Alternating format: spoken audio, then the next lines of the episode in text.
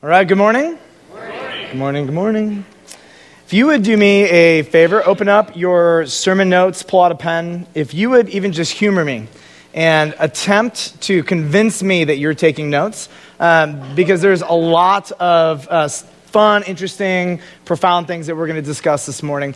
And I want to tell you a little bit about how this morning will work. Um, we're going to finish the third week in our series on the Bible. The first week we looked at the canon of Scripture, uh, second week we looked at the inerrancy of Scripture, and today we're going to look at this really big word called meta narrative, and uh, you're not allowed to check out yet, so just trust me. But then after the service, we are going to have a Palm Sunday celebration. Um, our kiddos are going to be coming up here, and they are going to be um, worshiping and leading us in a song. It's very, very, actually, they're incredibly precious. You're going to absolutely love it. So if you've ever seen Village Kids come up and sing, it's, it's pretty epically wonderful. Um, so, often I am asked a question, usually by uh, inquisitive people, and they will say something like, Hey, Michael, tell me your story. It's like the worst question you can ask me. Like, I get stressed out immediately. And where, where do I possibly begin? I mean, if I went up to you and I said, Tell me, tell me your story, how would you, how would you begin to even tell decades of life in a minute or three minutes? And usually, what I have to do is I have to start, I have to organize my story by the most significant moments of my life. And so you'll find that every life, yours included, has these significant moments that redefine every single moment after that. I'm going to give you an example of this. Uh, when I married my wife, Brienne, uh, it was an epic moment in my life. Every moment from that day on has changed. In fact, everything that happens to me from that moment on cannot be understood without understanding my relationship to Brienne. Everywhere I go, there she is. It is one of these monumental, significant moments in my life. Another one might be um, the death of someone you love in your immediate family. It could be a mom or dad, a son or daughter, um, a husband or a wife. I mean, these moments are significant and they uh, redefine every single moment from that point on. These are significant moments. Another one might be moving out of state, leaving your family or your friends, your church community, and having to start all over again. Maybe it's a major job transition. I mean, these are major moments. And here's what I think about when I think about my story. Um, these significant moments, I call them chapters. Um, they're chapters in the story that is my life. And every one of you have these chapters. Now, when you pick up the Bible, remember this is a series on the Bible, you need to understand something that this is God's personal and emotional story that he is revealing himself to every one of you. And his story, I think, can be divided into chapters, significant events or relationships in the quote, life of God, the history of God, that shape and help understand who he is and what he's doing. So now there are so many people in this room, when you approach the Bible, you have no idea what to do with this book. You have no idea where it came from, where to start, what it means. Here's my goal this morning. My goal is very simple. I want to help you understand the Bible, its author, and its purpose just a little bit better, okay? I want to help you understand the Bible, its author, and its purpose a little bit better. You can say to me, Amen, Pastor Michael? All right, you guys with me? Good. Just want to make sure you guys are fully awake and you're all here. So, the Bible is God sharing his story. Whose story is the Bible about? God. This is not first and foremost about you or humanity. There are human characters that come and go, but who is the constant from the beginning to the end of the Bible? It is not you, it is, say with me, God. And so I want to come back to your story for a moment. The way you tell your story tells me so much about you. Most people tell our own story as if we are the main character in our story and as if our story is the most important story in all of the universe. Now, pop quiz the person who thinks their story is the story, is the grand story, the most important story in the world, is called a narcissist. You guys, it's like, were you in the first service? It was crickets during the first service. I'm so proud of you guys. When you miss when you, when you live as if your life is the most important story, I'm telling you this, you miss the point and the purpose of life. You miss everything. And so, your story, I want to just honor you for a moment, okay? For those of you who are narcissists in the room, I want to honor you. You're important, sort of, to a degree. I mean, no, you're important, okay? You're important. But your story is a thread, one thread in the tapestry of God's grander greater story. Your story is a thread in the grander tapestry of God's story. Yours is important, but it's just a piece of the puzzle. That's all it is. And if you live your life as if your tiny, eeny, weeny little thread is the point, you miss the point of the tapestry. You miss the point of life. Pop quiz Who's the main character in the Bible and the main character in all of life? His name is God, Jesus, same person, great. Your story is a subplot. It is not the plot. I know for some of you, I've ruined your year, right? You thought you are the most important person in the room, and you're not. Jesus always is. Uh, your story is a subplot, weaving in and out of a bigger, grander story. And if you are going to figure out the meaning of life, you need to know this. You're a supporting actor, you're not the lead role. You're a supporting actor, you're not the lead role. Somebody say with me, you're a supporting actor, not the lead role. So um, if you need to argue with me about that later, that's fine. Now, here's at the end of history, okay? There is going to be one story told from beginning to end. There will be one grand story. And do you know who the author of that story is? It's going to be Jesus.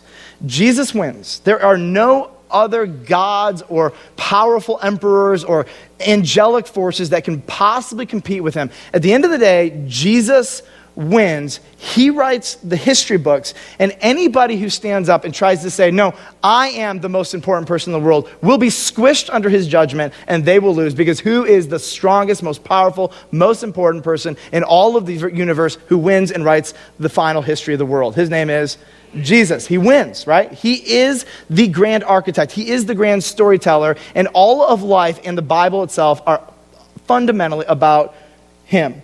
So this, this brings us to the word of the morning meta narrative. Now, some of you, you're like, Michael, that's five syllables, and that is three too many for me. Like, my brain doesn't work past two, maybe three in a good day. Here's my promise to you if you have a brain, and if you will use it, you can understand this word. Sound good? Are we in? Okay. All right. We're going to get a little geeky, right? But you're going to be just fine. Okay. Meta very simply means all encompassing. If you ever watch basketball, there's this um, really not so great former Laker named Metta World Peace. That's not his original name. His original name is Ron Artest. But he changed his name legally to Metta World Peace, which he's trying to say basically uh, all encompassing world peace. Like as if world peace wasn't enough. He's redundant. Now he's meta world peace. Okay? Uh, and so this, it's this idea of something that is all encompassing. And then narrative simply means what? A story. So a meta narrative is an all encompassing story. It's a grand story that makes sense of all the smaller stories.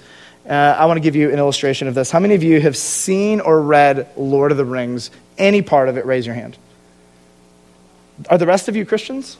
I thought this was like a rule if you're going to follow Jesus. John's hand is still up. He's like, I read it and watched it multiple times. Now, if somebody were to look at you and say, What is Lord of the Rings all about? What would you say?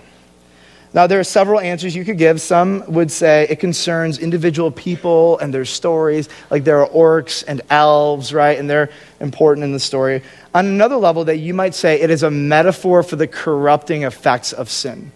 But there's a higher level of this, and here's the higher level is what did Tolkien mean and intend for this story to tell us? What was his purpose in writing this? Now, I want you to imagine the orcs, right? They rebel. And all of a sudden, the orcs are like, no, I'm the most important part of the story, right? All of us would laugh, right? And Tolkien would say, well, I've obviously already written the end, so it doesn't matter what kind of rebellion you have now, because at the end of the day, do the orcs win?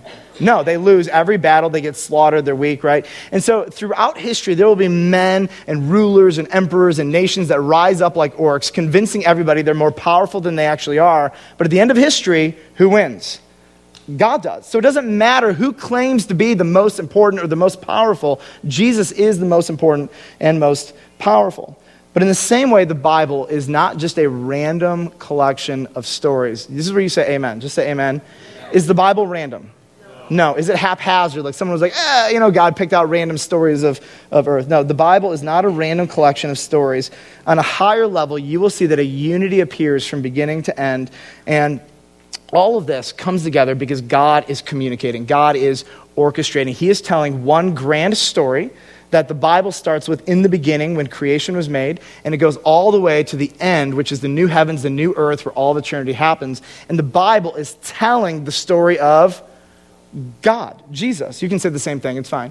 The Bible is telling the grand story of life through which every other story, every individual life, every experience that you have is but a thread in the grander story. And when you miss that, you miss the Bible. You miss the point. If you approach this book like it is a self help book, and the goal of this book is to make you happy, healthy, and wealthy, you will absolutely, fundamentally, totally miss the point of reading the Bible you will miss the meta narrative, the all encompassing grand story that God is telling through this, the story of God. So I want to tell you as simply as I can the meta narrative of the Bible, the big picture, the big story. I'm going to break it down into something very simple, and then we're going to break it down to something a little more um, complex. Here's the meta narrative, the big picture, the whole point of the Bible. You guys ready?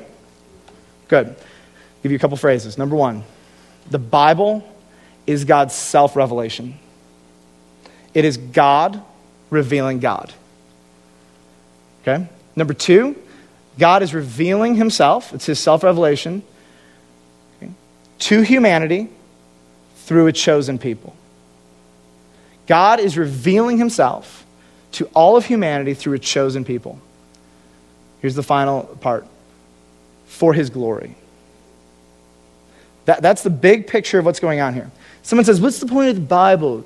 You say this The Bible is the story of God revealing himself to all of the world through a chosen group of people so that he might get glory. I want to break this down personally. I see you guys in the back not taking notes. Uh, I'm just kidding. God, if you, if you want to be a part of the meta narrative, the big story, the actual part of history that lasts for all of eternity, okay, on the winning side of the team, I want you to catch this.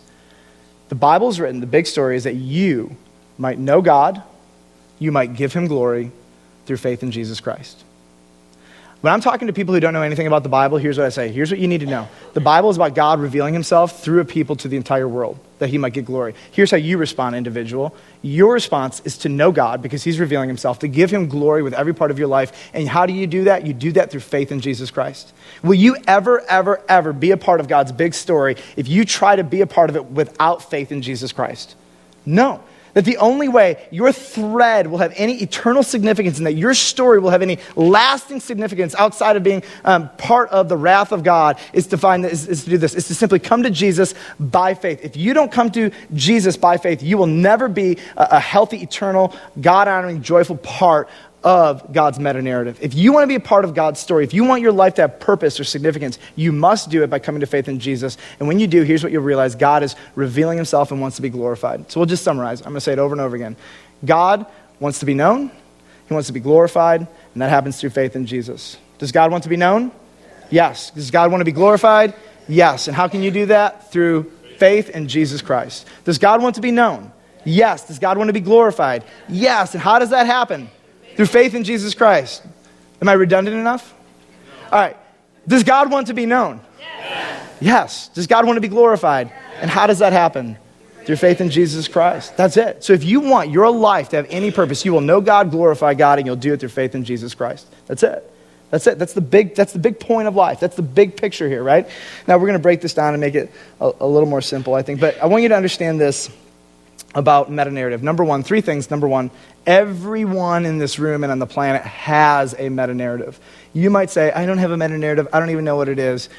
You have a meta narrative. I promise you this. Even though most people do not know it, there's one question that you can ask to determine what someone's grand story is, what they believe the most important story of all of, hum- of all the human races. Here's the question What is the purpose of life? What's the purpose of life? Ask that question and you will quickly discern and determine what someone's meta narrative is, what the grand story of their life is. What is the purpose of life? Village Church, the purpose of life is to know, to give Him Glory. through faith in. You're so smart. This is great. Number two, most are unaware of their meta narrative. It's like they've picked up a beautiful, engaging novel three quarters of the way through it and they have no idea what's going on. It's like their life is like they've parachuted into a foreign country and they have no idea what language is being spoken, where they're at, or what's going on, and they're aimless and lost and they don't have a clue about what's going on. Most people are clueless, and we as Christians enter in and we say, uh, uh, Let me tell you exactly where you're at. You are in God's story, and God's desire is for you to know Him, to give Him glory through faith in Jesus Christ. That's, that, that is where you fit into this story. God is telling a story, and His story is unfolding through history, and the Bible tells us what happened in the past, where we came from, what's going on now, and it even tells us what is going to come next on the timetable of history. Uh, we are in the middle, at the very end, if you will, of the story, and it is not done yet, and people have no idea what is coming next. A good meta narrative has to tell us where we've come from, how we got here, what our purpose is, and where we're going. And the Christian meta narrative, the Christian story, the Christian explanation is beautiful, and it is compelling, and it is fundamentally different than every other religion or philosophy's attempt at explaining why we're here and what we're doing. Number three. Only one meta narrative can be true. Only one version of history can be true. The atheist and the Christian cannot both be right. Do you hear that? Your worldview that might say all truth, whatever your truth is, that's cool, right? It is illogical, it's irrational, it's insane. I'm going to tell you why. Because from the atheist perspective, what happens when the Christian dies? Unconscious, nothing. You cease to exist, your consciousness goes away, you're just matter from dust you came to dust you go. And for the Christian, where does the atheist go? Hell for all of eternity in eternal conscious torment. Okay? So the Christian and atheist have two completely fundamentally uh, different opposing views of reality, of meta narrative, of story, of where you came from, where you're at, and where you're going. They both cannot be right the Muslim meta narrative, the Mormon meta narrative, the atheist world meta narrative, the naturalist meta narrative, I mean, the Marxist meta narrative, the communist meta narrative, the Christian meta narrative. They are all different, and hear me, only one will be right. Only one. And our job is to figure out which one is right. And here, we're going to see this in a moment. I believe that whatever made us is not leaving us scrambling and groping and trying to figure it out, but because he went to the extreme lengths that he went to to create humanity, I believe fully that he has clearly revealed himself. Um, pop quiz, his name is Jesus. You got, it's like you're so smart. The atheist meta narrative says this there is no purpose in life, there is no grand story. Your personal story is the meta narrative because all you have is you and your life. Live it up because you're going to cease to exist. The hedonist meta narrative says this the only purpose in life is to be happy. It's the only purpose pleasure and happiness. There's nothing else. The religious meta narrative, every religion in the world, apart from biblical Christianity, shares the following meta narrative The purpose of life is to be good so you can get to heaven and happy while you're waiting to get there. Every single religion in the world, apart from biblical Christianity, says that. Be good so you can get to heaven and you can be happy while you're waiting to get there. And the biblical meta narrative is this uh, You, my friend, are broken. You cannot be good enough. Your job is to know God, okay? Number one, it is to bring him glory. Number two, and that is through faith in Jesus Christ and not by your good works. You do not have enough good works to get yourself into heaven, to make right your brokenness. Uh, pop quiz again. Have any of you ever changed your own heart?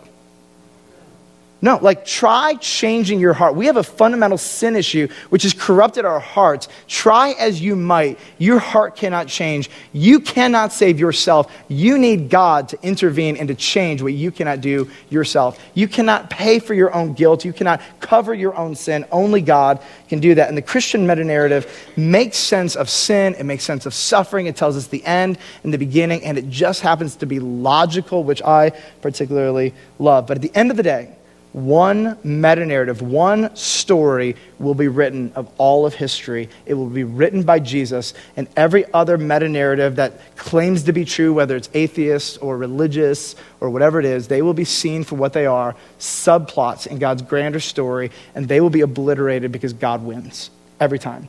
And so here's what I want to tell you every story that you have that makes sense of the universe, if it is not the biblical story, will fail you and will lose. God is writing the story of history. He has already written the end. He wins. FYI, get on his team right now, way better. So when I'm talking to a non Christian um, who doesn't understand the Bible, um, it's a very different world than what you, most of you in this room, are understanding. I am finding that more and more um, there is an absolute lack of knowledge whatsoever about the Bible. I am meeting people who have never heard that there is an Old Testament and a New Testament. Okay? So kids are growing up, this is especially happening with whatever this post millennial generation, that we'll say 0 to 15 or 16, are the most irreligious, unknowledgeable, they don't know anything about the Bible in all of history, okay, in terms of American history and Christian history, okay? These, they know nothing. So when I say, oh, the Old Testament, open up to the book in the Old Testament, they're like, what's an Old Testament? What's a testament? Why is it old? What's, they don't even know. And so what I have to do sometimes is sit down with people and say, all right, I don't want you to just parachute in because you're going to make a lot of mistakes. If you start reading Old Testament dietary laws and you think that those apply to you today, if you start thinking, oh no, we have to stone all these people and that's God's expectation and mandate, you're going to go crazy, right? You're not going to understand this. And so, one of the things that I like to do is help people who have no idea what is going on here to help them know the meta narrative. Your job is to know God, glorify God through faith in Jesus Christ, and then help them open up the Bible and figure out what is going on in this book and how is God's story revealed through this book. And so, I want to do is I want to give you a simple understanding of how the Bible is organized. It's not the only way to look at the Bible, but what I've found is for this emerging generation who thinks in stories and has no knowledge of the Bible, this has been very, very helpful. Grandmas and grandpas, okay? You're going to have grandkids who may or may not know anything about the Bible. And this is something simple that you can open up with your kids and say, check this out, or your grandkids and say, let's think about this a little bit differently. So, you've never heard of the Old Testament or New Testament. Let's walk through this. Now, the Bible, I think, can be thought of like a two volume drama. So you have Lord of the Rings, which is three, right? So think of it's one story told in two different volumes. And the first volume is the Old Testament. It's like you have notes in front of you. And the second volume is the New Testament. And they're very different from each other, okay? They are telling about different parts of the story, and you need to understand what's going on in each of these. But this Bible is structured so that with a little bit of insight, and I think a good study Bible Anybody can understand what is going on. Um, the Bible may feel large and difficult and complex, and on some levels it is, but anybody can jump in if they have basic understanding of the structure the meta narrative, and a good study Bible, anybody can understand what's really going on. A 15 year old can understand, a seven year old can understand. My little girl is six, and she is able to understand some of these things, okay? And I think so often what we lack are the simple, comprehensive ability to just say, here's what the big picture is, and to find out what's going on in each book. So when you get to the beginning of the Bible, it says, in the beginning. I don't know about you, that drives me a little nuts. Because I want to know what happened before the beginning right? So when I break up, when I, when I talk to non Christians particularly about how the Bible's set up, um, I talk about what I call the prologue. And the prologue is before the beginning. So I want to ask you to humor me a little bit. I want to get a little geeky with you, okay? Can you get geeky with me? All right? All right, we're going to get geeky, and you want to write some of this down. Again, it's totally understandable, but uh, I want to know what happened in the beginning because here's what I know. The Bible teaches that Jesus, God, the Holy Spirit, triune God, is eternally pre existent which means that he existed forever in the past. Or here's another way to say it there never was a time when God was not. God has always existed, he's the uncaused cause, okay? Um, so the Bible starts off with, in the beginning, God. It starts off with creation. But what happened before this? I want to share with you something called the cosmological argument for God's existence. I love this, I think it's fun but it is a logical argument that defends the existence of God. And I'm going to put on my Facebook a four minute video that actually summarizes this um, whole section in a really neat way. So you could actually um, pull this up with somebody and say, hey, watch this video, let's watch it together. This is really interesting. What do you think? And the cosmological argument has three simple statements that all build upon each other. Very simple, okay? It's so simple, it's going to blow your mind. You ready for it? Number one. Whatever begins to exist has a cause. Anybody's minds just explode, right? So, if my iPad began to exist, is it logical to conclude it had a cause, right? This is not debatable. I mean, this is so simple and logical. If something begins to exist, it began because there's a cause to it. All right, we're good, right? Everybody agrees. Number two, the universe began to exist. Now, for millennia, nobody challenged this, right? In the last few hundred years, uh, there's been a number of people who said, no, the universe is eternally pre existent. It's always been here, or matter is all there is, or all of this just kind of came out of um, just random chance or whatever. The last 30 years, though, especially the last 10 to 15, science is basically, I mean, any honest scientist is going to be able to say, uh, we know the universe has a clear and definite beginning. I want to share with you two things that we know. And uh, any of you heard the second law of thermodynamics? So going to get a little geeky. I'm not going to explain the whole thing to you, okay, but I'm just going to give you a little, right, little, little tidbit here. Here's one of the implications. Did you know that the universe has a limited amount of usable energy? So here's what that means the energy in the world is burning out. And eventually, after a certain amount of billions of years, you know what will be left? Dark, cold, everywhere. That's it. That's how that is the trajectory of the universe. All of the usable energy in the world is being burned out. Okay? That's kind of scary if you really just think about it. Like, if you could be immortal, eventually you'd be immortal in black, cold nothingness. That's all. And so, simply, here's what it means is that if the universe were eternal, it would have ran out of energy a long time ago. But here's what that means because there's a finite amount of energy, we know that if you go back in time, there was a point where all of that energy began. All of it. So here's what we know energy is not eternal, it, it's burning out. There is a finite amount of it, and there is a point in which all of that energy began to exist, and now it is fading out and fizzling out slowly, but for real. Number two, the universe began to exist, the universe is eternal, uh, and what we all, I think, understand now is that the universe is expanding. Um, now, I'm not going to sit here and give some kind of defense for any kind of secular worldview. I'm just telling you that what we know is that the universe is getting farther and farther and farther apart. Rewind, right? It comes back to a point where it had an actual beginning. And now people understand this. This is where the idea of the Big Bang came from because logically they're like, well, the universe had a beginning, so it must come from that. Now we know in the Bible that the Bible tells us that the world began because God spoke it into place. Um, Hebrews 11.1 says, we believe by faith that God did this um, because we weren't there to see it. We believe it because the Bible says it. But here's what we know is that, the, that, that creation, the universe, had a beginning. Science knows this. Everybody understands this. Now, we're going to blow your mind with the third point here. Ready? The universe has a cause.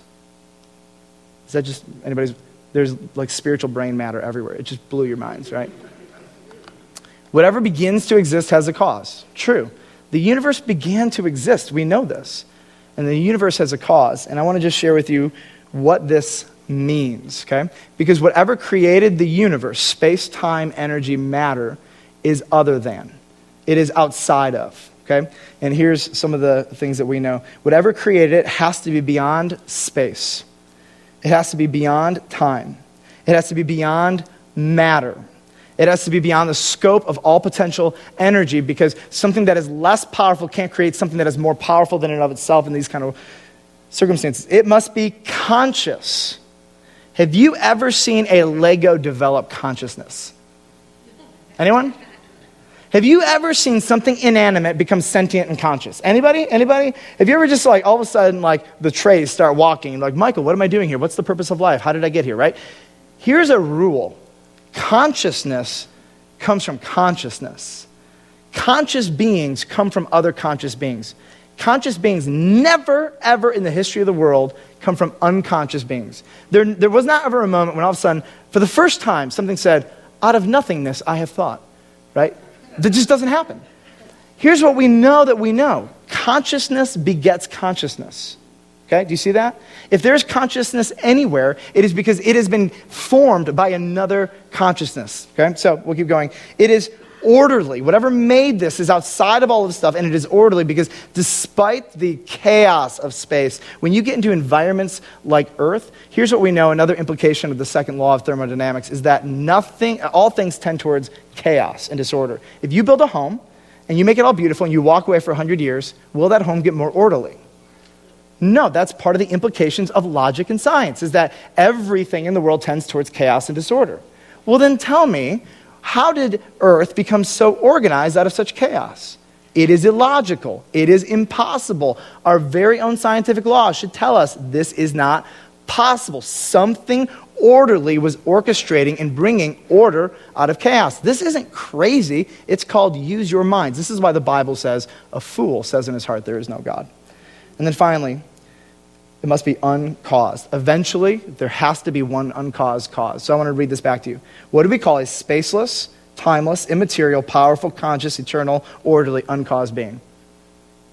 God. So we go before creation. And here's what I want you to get we make God in our own image because we don't have categories for anything else. God is beyond matter, He is beyond time, He is beyond space, He is beyond energy. He is different than anything and more beautiful and powerful and sovereign and large than anything our small little minds can understand. We are like amoebas trying to grasp the infinite complexity of a human being and how we work, and that does not even begin to describe the chasm between us and God. The Bible has a few words for these spaceless. Bible and theology call it, we call it transcendent, timeless, eternal, immaterial, we call spirit, powerful, sovereign, conscious, alive, orderly, holy, uncaused, self existent. God said, uh, Moses said, Who are you? I am. I just am. I just exist. There never was a time when I wasn't. I'm Yahweh. I'm the Lord, capital L O R D. I am. I am. And the Bible is this story, and this is where I think this comes back to what's really important. The Bible is this story which all other stories find their place. This is the story of the spaceless, timeless, immaterial, powerful, conscious, eternal, uncaused God creating time and matter and revealing himself to a chosen species of conscious, a chosen species, conscious, made in his image and likeness for his glory. That's it. I mean, the Bible is not just some random book that a bunch of dudes compiled. The sovereign, immaterial, transcendent God has entered into space and time, is, is giving us in words. I mean, how, how, how humble of God to even try to use words to describe himself to us finite beings. And he is revealing himself that he might be known, that he might be glorified through faith in Jesus Christ. So, prologue. Go to volume 1, chapter 1. Now we're going to get to in the beginning. And the rest of the sermon, it's going to fly. I've given you the categories, I've given you the framework, and we're going to kind of run through this. Um, and I think this is a helpful framework. Volume 1 is chapter 1, creation. Any meta narrative has to answer this question Where did I come from and how did I get here? Where did I come from? How do I get here? What is my purpose? I mean, these things need to be answered. And the question for me, when I read in the beginning, here's the question that I, I ask What drove God to create time, space, energy, matter, and conscious beings. What drove him to do that? I'm going to give you the answer. That you might know him, that you might glorify him through faith in Jesus Christ. Are you picking up what I'm putting down right now? Right? That you might know him, that you might glorify him through faith in Jesus Christ. Beautiful. So when you read Genesis 1 and 2, this is what's called creation. There are four chapters in the entire Bible where there is no sin amongst God's people. Genesis 1 and 2, the first two chapters of the Bible, Revelation 21 and 2 at the very end of the Bible. Everything in between those four chapters is littered with disgusting and ugly sin. Everything in between. There are Four chapters, four chapters dedicated to a sinless world, which shows that um, God is telling the story primarily of what's happening here and now in this broken world. But the first two chapters, I tell people all the time start reading these over and over again. This will tell you the story of how God made the world, what uh, his relationship with humanity looks like, etc. Open up your Bibles with me, Genesis chapter 1. If you don't know where that is, it's the first book of the Bible and the first chapter of the Bible. Go to verse 26. It says this Then God said, Let us, we now know this is the triune God self dialoguing, let us make man in our image, after our likeness. So God created man in his own image. In the image of God, he created him, male and female. He created them. And God blessed them. And God said to them, Be fruitful and multiply, make love and make babies, and fill the earth and subdue it and have dominion over the fish of the sea and over the birds of the air and over the heavens and over every living thing that moves on the earth. Verse 31 says, And God saw everything that he had made, and behold, it was very, what's the last word? Good. There are a million facts you need to know about creation. I'm going to give you three that are really important for this. Number one, there is hierarchy in the created order. Who is the most important being in all of human history? God. Who is the second most valuable group of beings? Humans. Third most valuable in the hierarchy, animals. Fourth, we'll call it non sentient, non conscious creation plants, animals, the earth, the ground. Okay? The Christian worldview understands that there is a hierarchy of value. God is more important than humans, but humans are more important than animals, and animals and life in general is more important than non conscious life.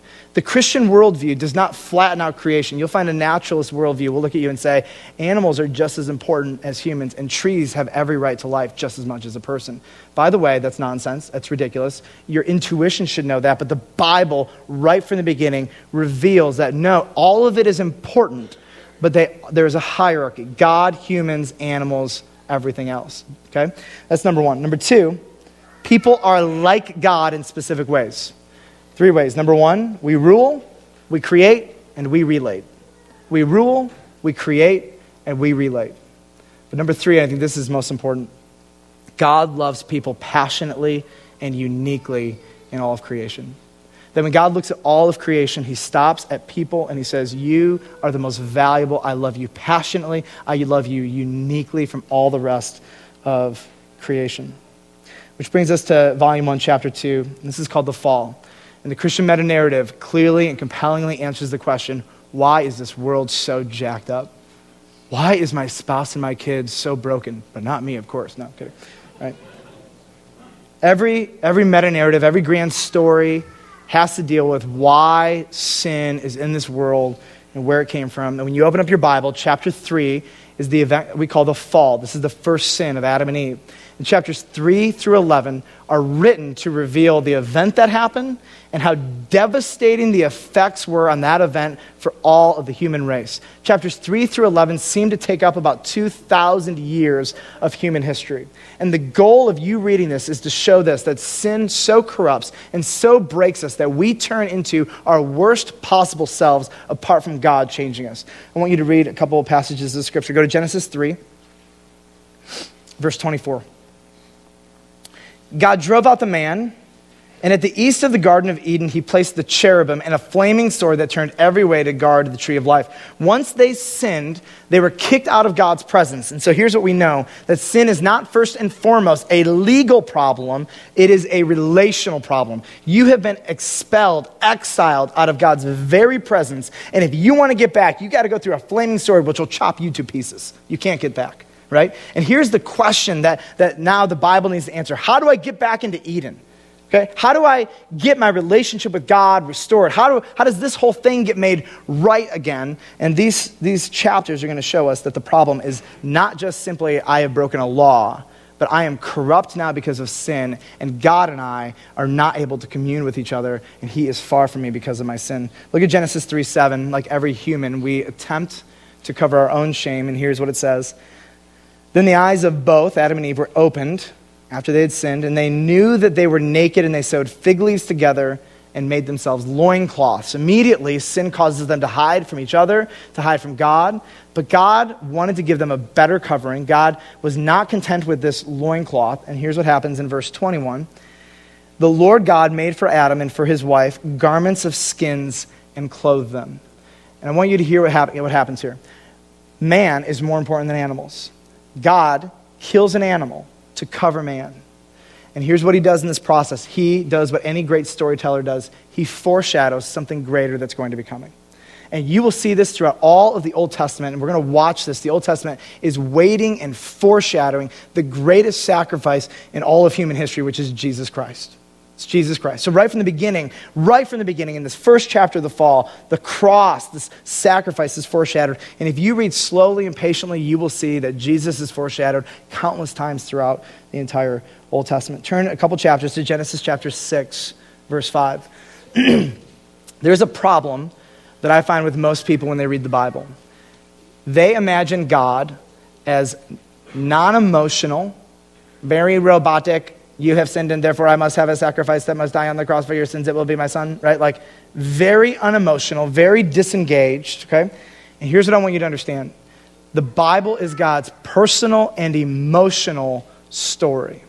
God is not emotionally neutral. In fact, you have emotions because you're made in his image, and he is trying to reveal about himself in the very way that you are made emotions and all. Listen to what happens in Genesis 6 5 the Lord saw that the wickedness of man was great in the earth, and that every intention of the thoughts of his heart was only evil continually. Has sin thoroughly corrupted mankind? The answer is yes. But how does God feel about this? And the Lord regretted that he had made man on earth. This is not a ah, I wish I wouldn't have done that. This is deep regret. I want you to watch how much. And it grieved him to his heart. So that the Lord said, I will blot out man whom I have created from the face of the land, man and animals and creeping things and birds of the heavens, for I am sorry that I have made them. Here's what I want you to understand about the fall um, the fall is devastating. The fall is a deeply emotional event for God. The fall is not something God just sat back and said, oh, whoops, I'll just send Jesus and we'll resolve it later. This is a story, a personal story of a God who has made you in his image so that you can understand that he is not just emotionless, but deeply engaged and involved. Chapter 3, volume 1, still under the Old Testament. Just call it Israel. Another name for this might be kingdom anticipation. What will God do about our brokenness? How will He get me back into Eden? So, Genesis chapter 12 introduces a man named Abraham. And Abraham is the father of a nation named Israel. And God is going to choose to work through this nation in Genesis chapter 12 all the way through the book of Malachi. The majority of the Old Testament needs to be understood in this context. This is the story of God revealing himself so that he might be glorified through a people, through a chosen people who is the nation of Israel. Okay? And that's you need, everywhere you read in these Genesis chapter 12 all the way to the book of Malachi, you're reading about a nation before Jesus. And honestly, when people open up the Bible, they don't know that. I have to tell them everything before the New Testament, it's about the nation of Israel, okay? Um, Jesus hasn't come yet. You may need to actually show people before Jesus, after Jesus. Open it up and say, all this, this is all these years of human history in the last 2,000 years, this is what happened in the New Testament. You may have to actually open it up. But this section of Scripture is written for three reasons, okay? Number one, to reveal God progressively through a nation. God did not dump all knowledge of him, uh, about himself, on humanity all at once. He progressively reveals himself and he does this through a nation. Number two, you will see that this is all written to reveal or to illustrate humanity's severe brokenness. Uh, I, tell you, the Old Testament is jacked up. Crazy people doing crazy, disgusting, evil things. And it, even God's people are just so rebellious. And the reason it's there is so that all of humanity for all time knows we are broken, we are sinners, we are not fundamentally good, we are fundamentally rebellious against God. And that's why God spends so much time in this section. But number three, God wrote Genesis 12 through Malachi to prepare the world for a Savior King through the nation of Israel. That God was going to prepare a Savior King, a Savior who would come and he would die on the cross and pay for their sins and inaugurate a new kingdom. Which brings us to the book of Daniel. I want to read one scripture and we'll go to volume two. The Old Testament is waiting, anticipating a king and a kingdom. They're waiting for the kingdom of God to rule over all the earth. And in Daniel chapter 7, verse 13, it says this He was given authority, glory, and sovereign power. All peoples, nations, and people of every language worshiped him. His dominion is an everlasting dominion that will not pass away, and his kingdom is one that will never be destroyed. And God's people, from Genesis 3 to the book of Malachi, they're waiting. They're waiting for this king who is glorious and sovereign and who will rule. And then you get to volume 2, which is the New Testament. Chapter 1 is redemption. When you read the Gospels, Matthew, Mark, Luke, and John, this is the story of Jesus, the anticipated king who is coming. This is the story of redemption. God, the spaceless, immaterial, eternal, all powerful, conscious, uncaused cause, takes on flesh, becomes one of us, and he deals with our sin for us because we cannot. This is the most important event in human history the life, death, resurrection, ascension of Jesus Christ. No event was more catastrophic positively to the human race, to all of the world, than this singular event. If I were to say, what is the most important event in all of human history, I would say it's the series of events around the incarnation, the life, death, resurrection, and ascension of Jesus. Every other worldview, every other meta narrative resolves the sin issue like this. Here's what they say Be good, make God happy. Be bad, make God upset. I don't know about you, but I hate that. It drives me nuts. Another, another way to say this is uh, whatever you want your meta narrative to be, whatever you want the grand story of life to be, you make it up. You are your own God. You make up your own story because all you have is this. Right? Both of these fail. The Christian meta narrative is this God wants to be known. And God wants to be glorified. And it happens only through faith in Jesus Christ, not by good works. No man can earn his way back to God. No man can get back into Eden on his own righteousness. No man can do this. We need God to do this for us. And the Christian meta narrative is fundamentally different than every other religious meta narrative. Every religious meta narrative says, be good. Every one of them. There are even some perverse versions of Christianity that say, be good. Be good, you get to heaven. Do this, you get to heaven. And God comes in and says, You can't do it. You can't do it. You, there, you cannot get back into Eden. You try taking on that flaming cherub with that sword going back and forth. The only way that you can get in is if Jesus says, ah, He's covered, He's clean, He's with me. That's it. There's no other way to get back in. And so we have this redemption which happens through the cross. And the king has finally come. But we're going to see as we celebrate Palm Sunday here in just a couple minutes here how is it the timeless, immaterial God of the universe, the King of the world, is letting himself be executed by his creation? This just doesn't make sense, which shows that God is not like all of the other perverse kings in this world affected negatively by sin. When you come to Jesus, you're coming to a king, you're coming to a kingdom. And this brings us to the second chapter, which is the church. I also call this the growing kingdom. And there's two, I think, metaphors that I love that describe the church. One is a mustard seed. It starts out small, and it gets bigger and bigger and bigger. The other is leaven. The kingdom of God is like leaven, very small, but it affects the whole loaf. And so we find is with Jesus is that the kingdom is inaugurated and that it starts small and it grows and it grows and it grows. We're 2,000 years later. The majority of you are not Jewish, and yet so many of you in this room have given your life to Jesus Christ. Is the kingdom of heaven growing on earth through people? Answer is absolutely. And then finally, the last chapter is recreation where God remakes heaven and earth, eradicates sin, and he makes the world as it should be. And you get to the last two chapters of the Bible, and that's what this is about. It is making right what all of the rest of the Bible, between chapters 1 and 2 of Genesis and Revelation 21 and 22, it is making right what we have absolutely destroyed and obliterated. It is the story of the king coming back to judge the heavens and the earth, the living spiritual beings, and inaugurating a kingdom on earth that will last forever and ever and ever. I want to close with this, and uh, just to give you just a step back for a moment. the Bible is not just any book, it's the story of the spaceless, timeless, immaterial, powerful, conscious, eternal, uncaused God revealing himself in space and time that we might know him and glorify him through faith in Jesus. The Bible is not simple like a storybook, but rather it is nuanced, it's thrilling, it's complex, it's filled with numerous subplots and twists and turns. Personally, I would expect the greatest storyteller of all time and beyond to tell nothing less than the greatest and most interesting story. The Bible is not a self help book. Somebody give me an amen on that. Not only is it infinitely more engaging, unpredictable, and exciting, but it is the story of God. It is the story that makes sense of all other stories. And when all is said and done, it will be the only enduring story. The Bible is God's story from beginning to end and beyond, centered in Jesus, God in the flesh, who is coming back to finish the story and bring the kingdom of heaven fully to the earth. Amen? Let's pray together. Father, first and foremost, I just want to say thank you for not leaving us groping and desperately trying to figure out where we came from, where we're going, what the purpose of life is. But you have powerfully revealed yourself with clarity in the Word of God and the person of Jesus Christ.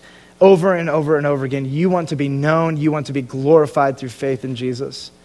And so, God, my prayer is that every single thread in this room, every person's story would not be meaningless, but would fall in line with the greatest story, the only story, your story. God, that our lives would not be meaningless and purposeless, but would find purpose in that we know you and bring you glory through faith in Jesus. God, I pray that as we encounter children and grandchildren and friends who do not know the Bible, they do not know how to understand this, that we would be equipped to give them even just a simple framework that maybe in a couple minutes or in a half hour we could help them understand what is going on because there's too much at stake to not know.